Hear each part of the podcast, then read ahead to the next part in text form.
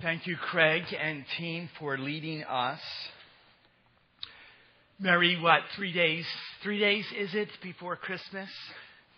It is a wonderful time of the year. We are, I am going to pause from the book of Acts. I know that you're a little shocked by that, but we're actually going to address the subject that I think is on all of our hearts, on all of our minds this morning, and that is Christmas. Turn, take your Bibles, please, and turn with me to Matthew chapter 1. I'm going to read a couple verses of the Christmas story um, as we get underway. Uh, before I, I saw these beautiful little grandchildren right up in front of me, and you are so blessed, Gaunt family. I was thinking of a story that I heard recently of a couple young boys. They were brothers, and they were visiting at their grandparents' home a couple days before Christmas, right around now. And um, as they were as they were tucking in at night, both the boys knelt beside their bed and they began to pray. And the one brother began to pray, God, I would really, really like to have a new bicycle for Christmas. And he, he said it again and he said it louder, God, I would really like to have a new bicycle for Christmas. And he said it three and four times. He got louder and louder and louder to what his brother said, What are you doing? He said, God is not deaf. He hears you perfectly well. He said, I know, but grandma is really getting hard of hearing. You know, I thought about that as I saw the grandkids, and I, thought about the fact that a lot of times when we pray, we kind of pray with an understanding that we're going to take care of our problems ourselves. Uh, this morning, as we get into God's Word, as we read a couple verses from Scripture, we're going to deal specifically about Old Testament, New Testament, in a sense, fitting perfectly together. And we will see today, in a time and a day, that we very, very easily tend to limit God we will see today in Scripture what I call the full force of God. Christmas is a time that we see the full force of God. Listen to these words in Matthew chapter 1, beginning in verse 18. Now, the birth of Jesus Christ took place in this way. When his mother Mary had been betrothed to Joseph, before they came together, she was found to be with child from the Holy Spirit.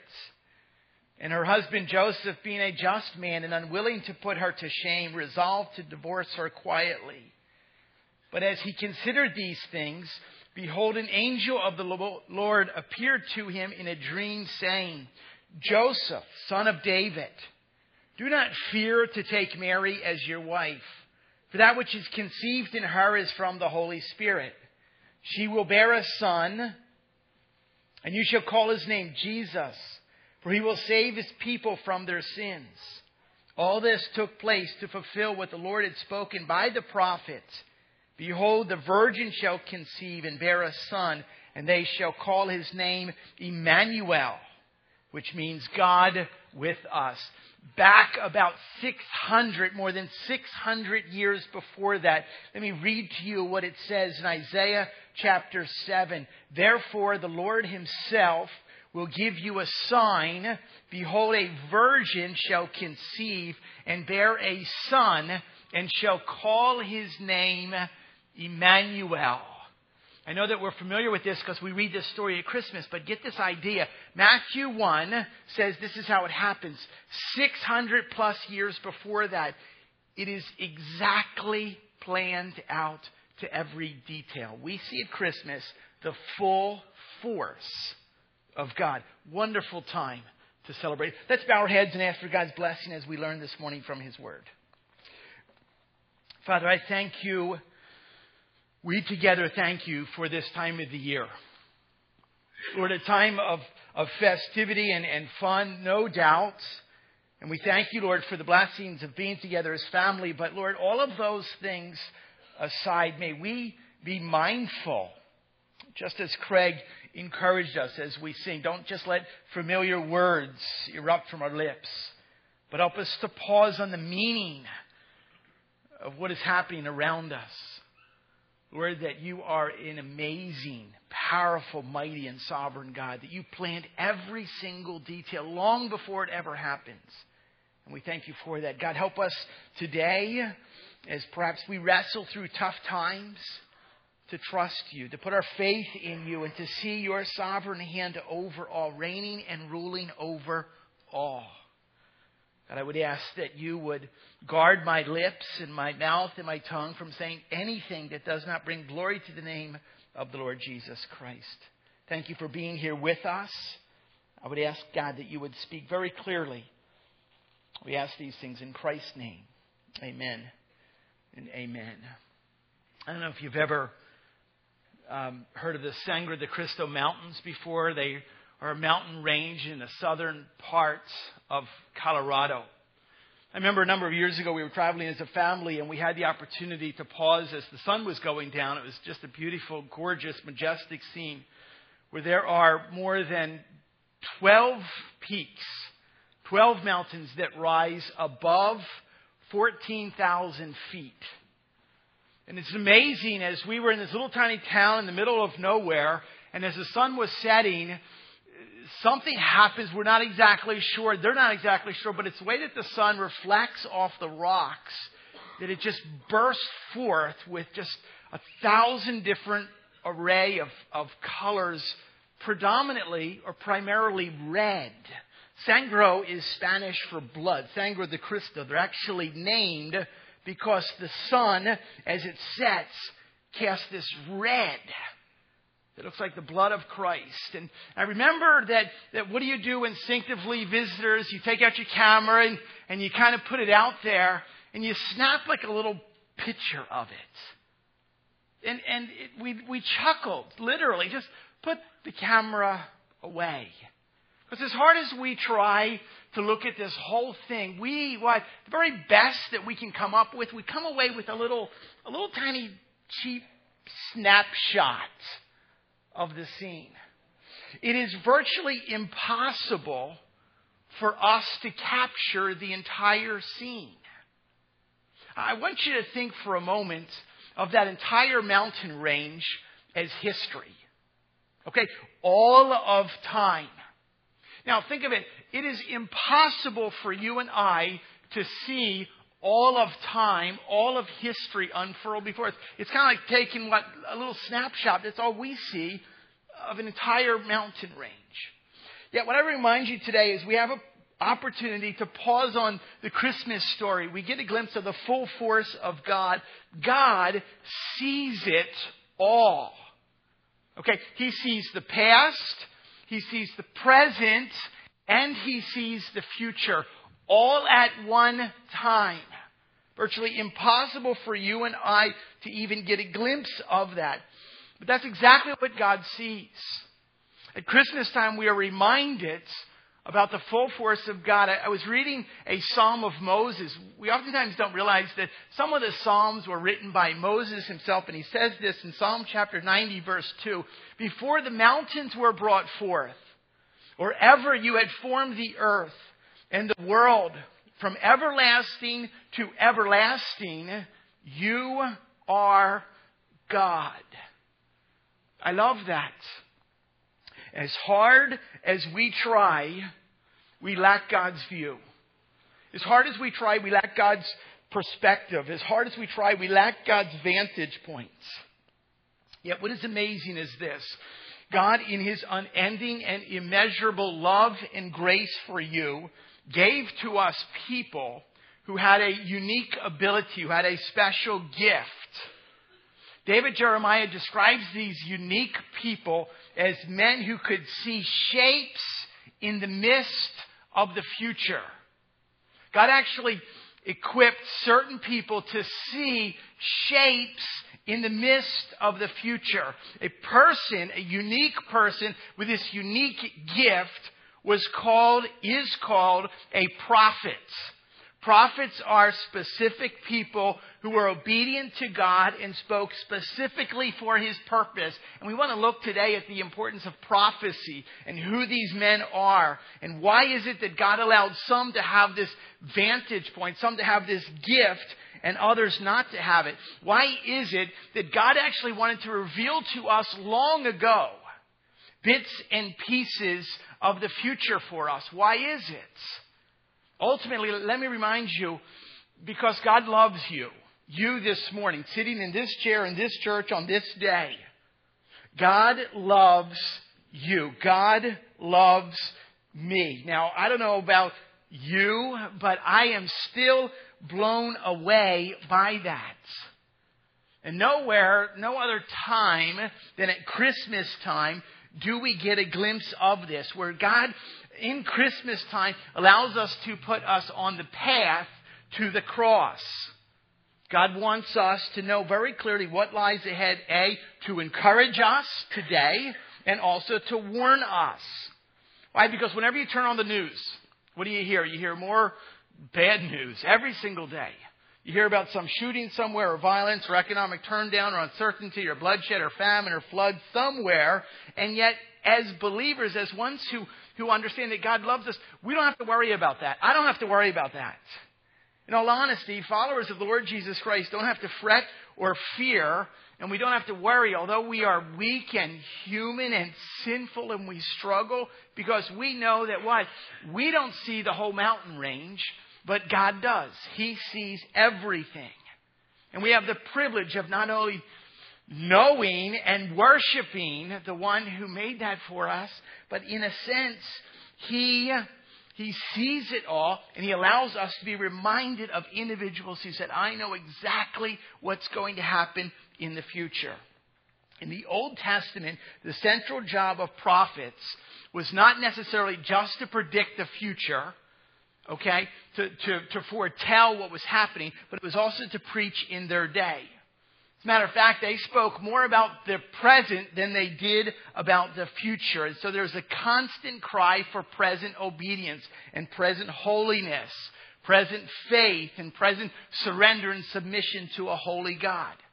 And so in the Old Testament, from Genesis all the way through to Malachi, there's this, there's this rumbling underneath. There's almost a trembling of anticipation of one individual who's going to be coming. One individual who's going to be unique from everyone else that reveals to us a plan that God loves us and has a plan for us. Although we rebel and although we, in a sense, restrain, feel that we are restraining ourselves from His holiness, he still unfurls our plan for us in an amazing way. And today we need to be reminded to trust Him.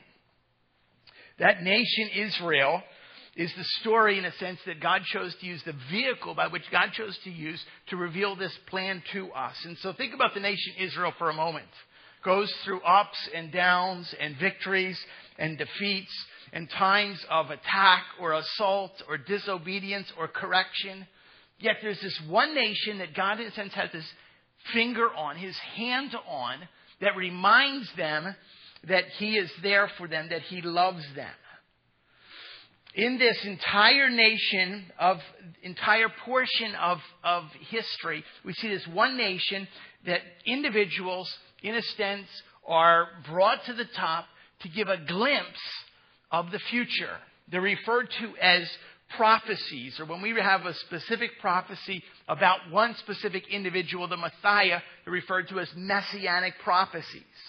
Now think about what we just read.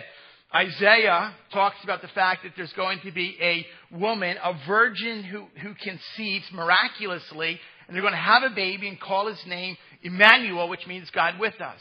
Matthew, we read that 600 plus years later, there's a woman who's not been with a man. She miraculously has a baby and they call his name Emmanuel, God with us. The chances of something like that are happening are absolutely thrilling and amazing, and yet people constantly question the validity and the authenticity and the accuracy of God's Word. I don't know if you picked up this week or not on the news, but on, on Tuesday night, actually, it was 11 o'clock when there was a, a huge lottery drawing where everyone had heard that this jackpot, I wrote it down, I, I didn't I didn't play it, Mega Millions Lottery. Some of you perhaps may have actually took a dollar and said, I'm going to try my shot at this.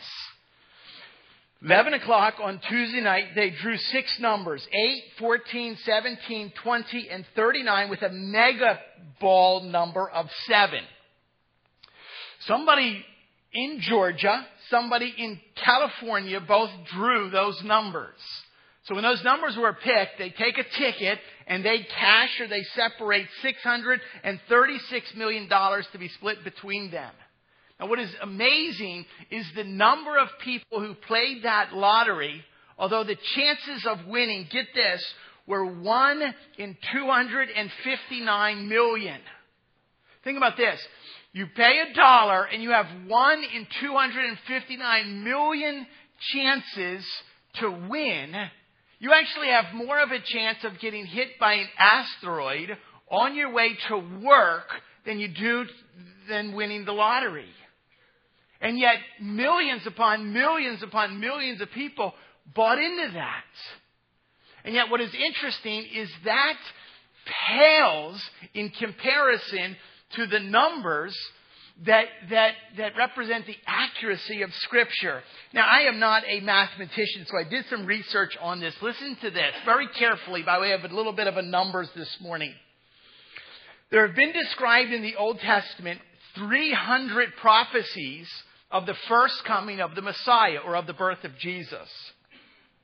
All of them made hundreds of years before the birth of Jesus and fulfilled to the letter in Jesus Christ the Messiah. George Harron, a French mathematician, actually calculated that the odds, excuse me, of one man fulfilling only 40 of those prophecies. Now think about, it, there's actually hundreds of messianic prophecies. The chances or the odds of one man fulfilling only 40 of those prophecies are 1 in 10 to the power of 157. Here it is. That is 1 followed by 157 zeros. Another mathematician, Dr. Peter S. Ruckman, claims that the odds of being fulfilled, only 60 of them, by the only person who claimed to be the Son of God, who died on tree at Calvary, who rose on the third day, are astronomical.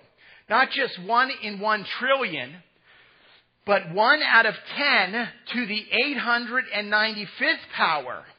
There is, that is one over a one followed by 895 zeros. So there is no number that we even call that. And yet Jesus Christ reveals in accuracy the fulfillment of every single one of these prophecies. Christmas is just an opportunity to see what? God in full force. And so we have to, we have to pause on that. I know there's wrapping paper and there's tape and there's lights and there's food, but we have to see God in full force. It's very, very obvious that God is not going to be confined by boundaries of time. He would, and I want to take you to the prophet Micah. That's going to take you about as long to find Micah as it is to preach the rest of this message. Micah chapter 5. It's one of those little minor prophets in the back of the Old Testament.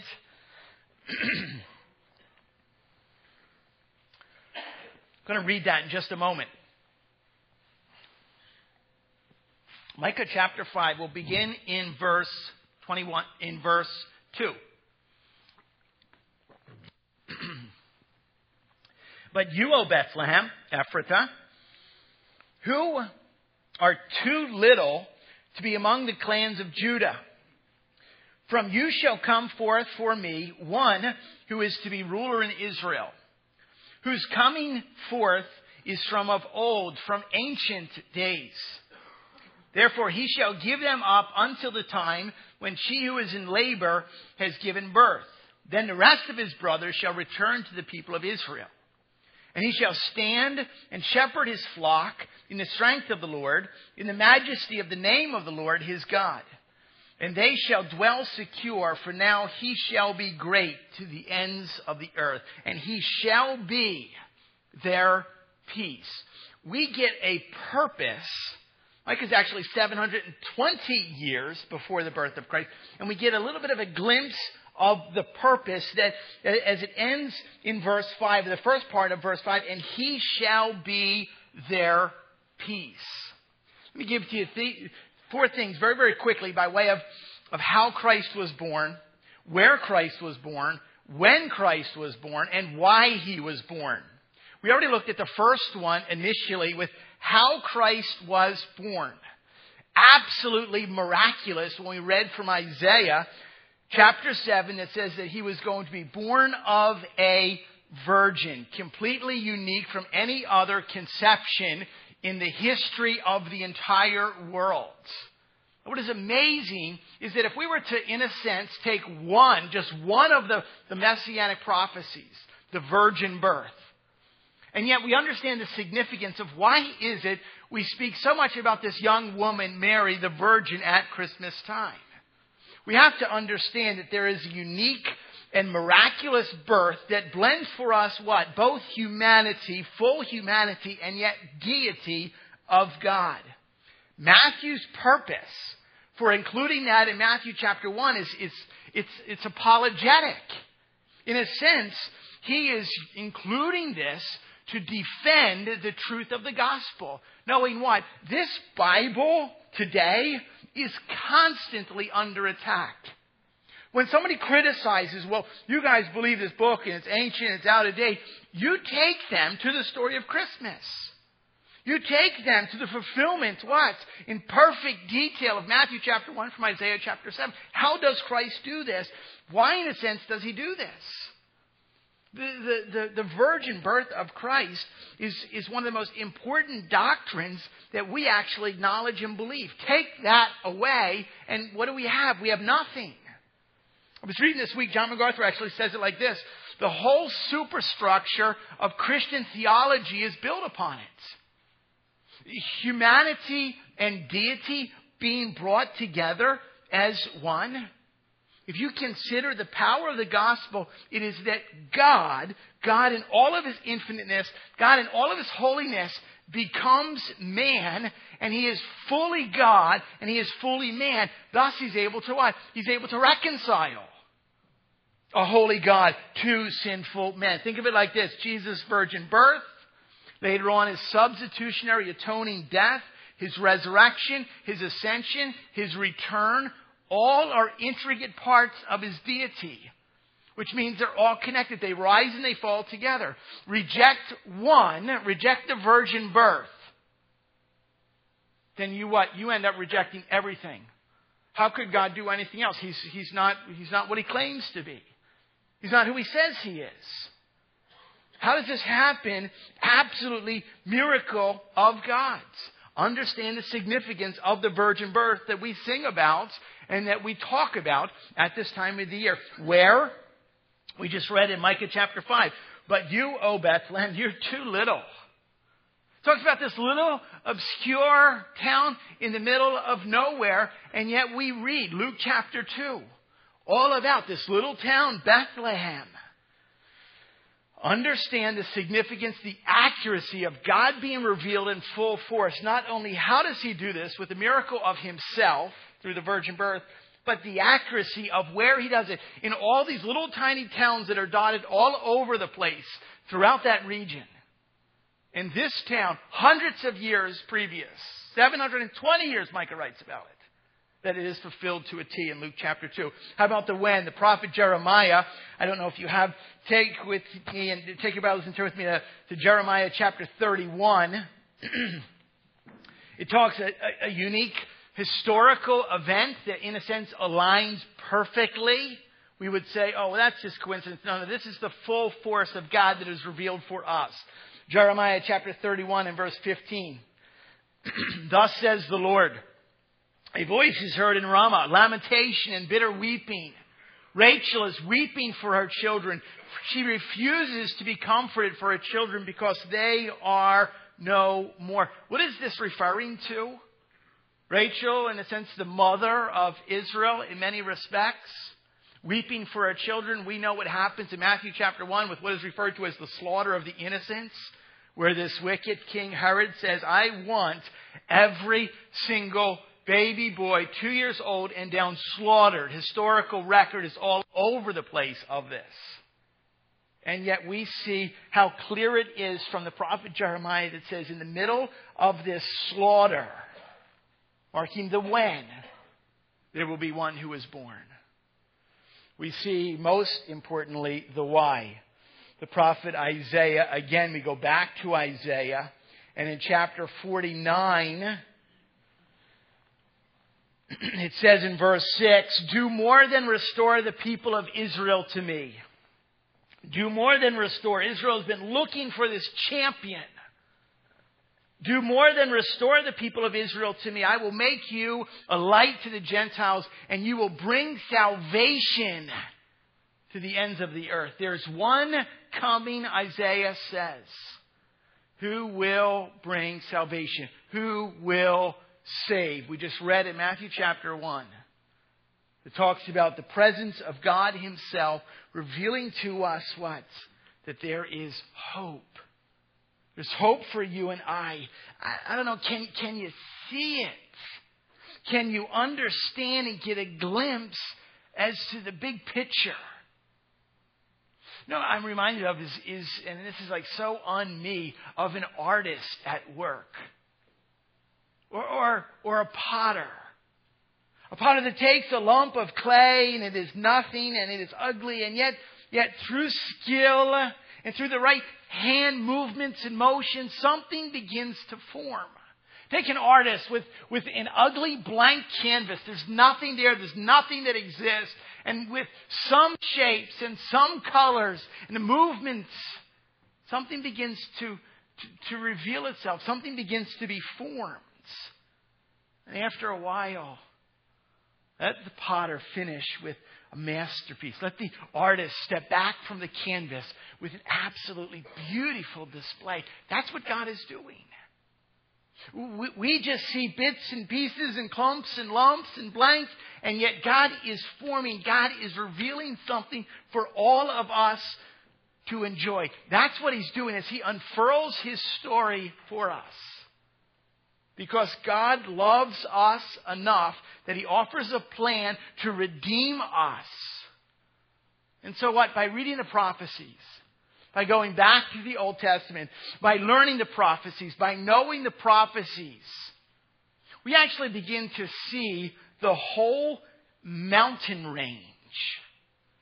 We begin to get a, a breathtaking glance of the gorgeous plan of God as He has everything worked out to the tiniest detail. And so, over these next couple days, as we enter the Christmas season, there are clear prophecies that align perfectly with the Christmas story that, Lord willing, you will pause and read with your family. And, and, and match those together. And dialogue on the importance that there is a God behind all of this who sees it all and he can be trusted. He knows you. You can put your hope in that. I, had the privilege, you know, that you guys allowed me to visit uh, the Holy Land this year, and and one of the most interesting places that I visited was Bethlehem, which is really not on the list of, of visit places because of how dangerous it is, and there's some hostility that's there. It's in the Palestinian portion. If you look at Bethlehem today, literally, it is, it is high walls with graffiti and spray paint everywhere, and there's barbed wires, and there's guards and guns and checkpoints. And, and I thought about, so this is the place that the Prince of Peace is coming. I thought this, this area here, as a matter of fact, when we were there, there was actually people in Bethlehem that were getting tear gas by way of a, a fight that broke out. This is where the Prince of Peace. I thought it's not, it's not finished yet. In a sense, it's still being what? It's, it's the canvas that's still being It's the pottery that's still being formed. That ultimately the world today continues to be in complete unrest. God is patient with us and desires for us to put our faith and our trust in Him. And when He comes the second time, only through the Prince of Peace will there truly be peace. So we have that visual reminder I'm thankful today that we have the opportunity to remember the communion table because what is this? This is, this is the ultimate means as to how it's going to happen. And we know what this represents by way of the bread and the cup. that we pause as a church on a regular basis to remember the communion table, that we remember what God allowed to happen to his own son, that he offered his own son for his body to be broken, his blood to be poured out. But it's through that that the Prince of Peace offers forgiveness and redemption. Through that, we can put our faith and we can have hope. And so we have the privilege as we go into the, into the Christmas season to celebrate communion, and we want to do that. We want to do that on a very, very careful basis this morning. So I, I want to encourage you, I want to remind you what we're doing and why we're doing it, who is welcome to this. If you have put your faith and your trust in the Lord Jesus Christ, then this is for you. And I encourage you to participate this morning with us as we think about this loaf of bread that is just a loaf of bread, but is a picture of the body of Christ. We'll take that bread, and we know that that bread, what? When Jesus was sitting before the disciples, he broke it and he said, This is a picture, an image, a symbol, a type of my body.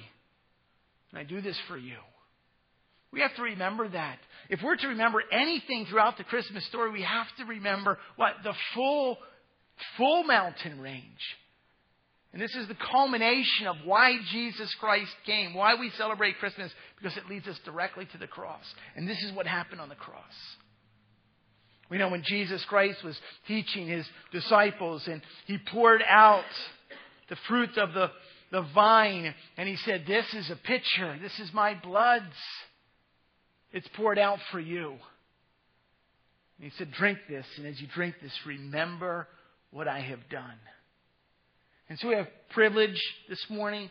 We have opportunity this morning to pause on this very important subject. I would encourage you that as we participate together as a family, brothers and sisters in Christ, that we do this with the renewed awareness of God's plan all the way back, hundreds and hundreds of years, planning what? That there's going to be one miraculously who comes with us, to be with us, to save us from our sin. I'm going to have some of the elders to come to assist me as we serve this to you. I'm going to ask that you remain in your seats and they will bring it to you. And we'll take that together after we ask God's blessing and we'll enjoy the celebration of the communion table.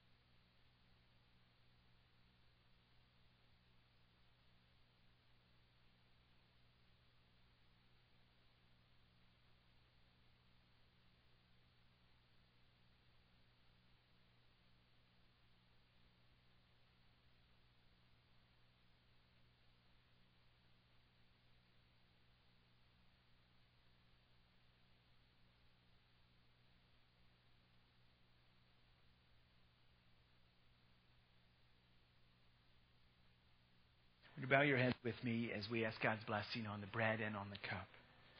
Father, we are so grateful for who you are. And we thank you, Lord, for this time of the year that we are reminded that you reveal everything to us in, in a perfect plan. And I thank you, Lord, that you are good to your word, that you can be trusted. And Father, as we pause now to remember the, the bread and the cup is a picture of your body that was broken for us and your blood that was poured out. I would pray, Lord, that we would keep that on the very forefront of our mind as we celebrate Christmas. Uh, thank you, Lord, for the privilege that you've given to us to receive this. Bless it to our bodies and give us boldness to serve you and to speak of you, to shout of your goodness and of your blessing and your sovereignty to all. We ask this in the strong name of our Savior, Lord Jesus Christ. Amen. It says that the Lord Jesus Christ, on the same night in which he was betrayed, took bread, and after he had given thanks, he broke it, and he said, This is my body, which is for you. Do this in remembrance of me.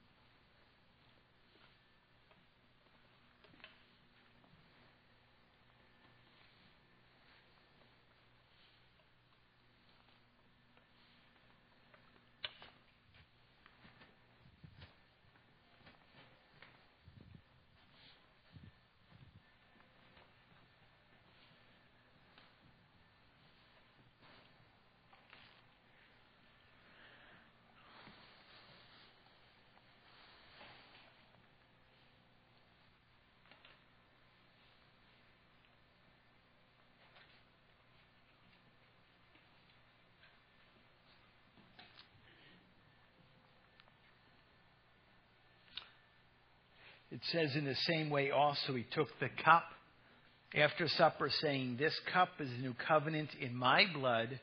Do this as often as you drink of it in remembrance of me.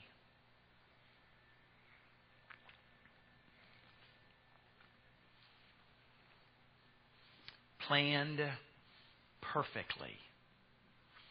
Craig, why don't you leave?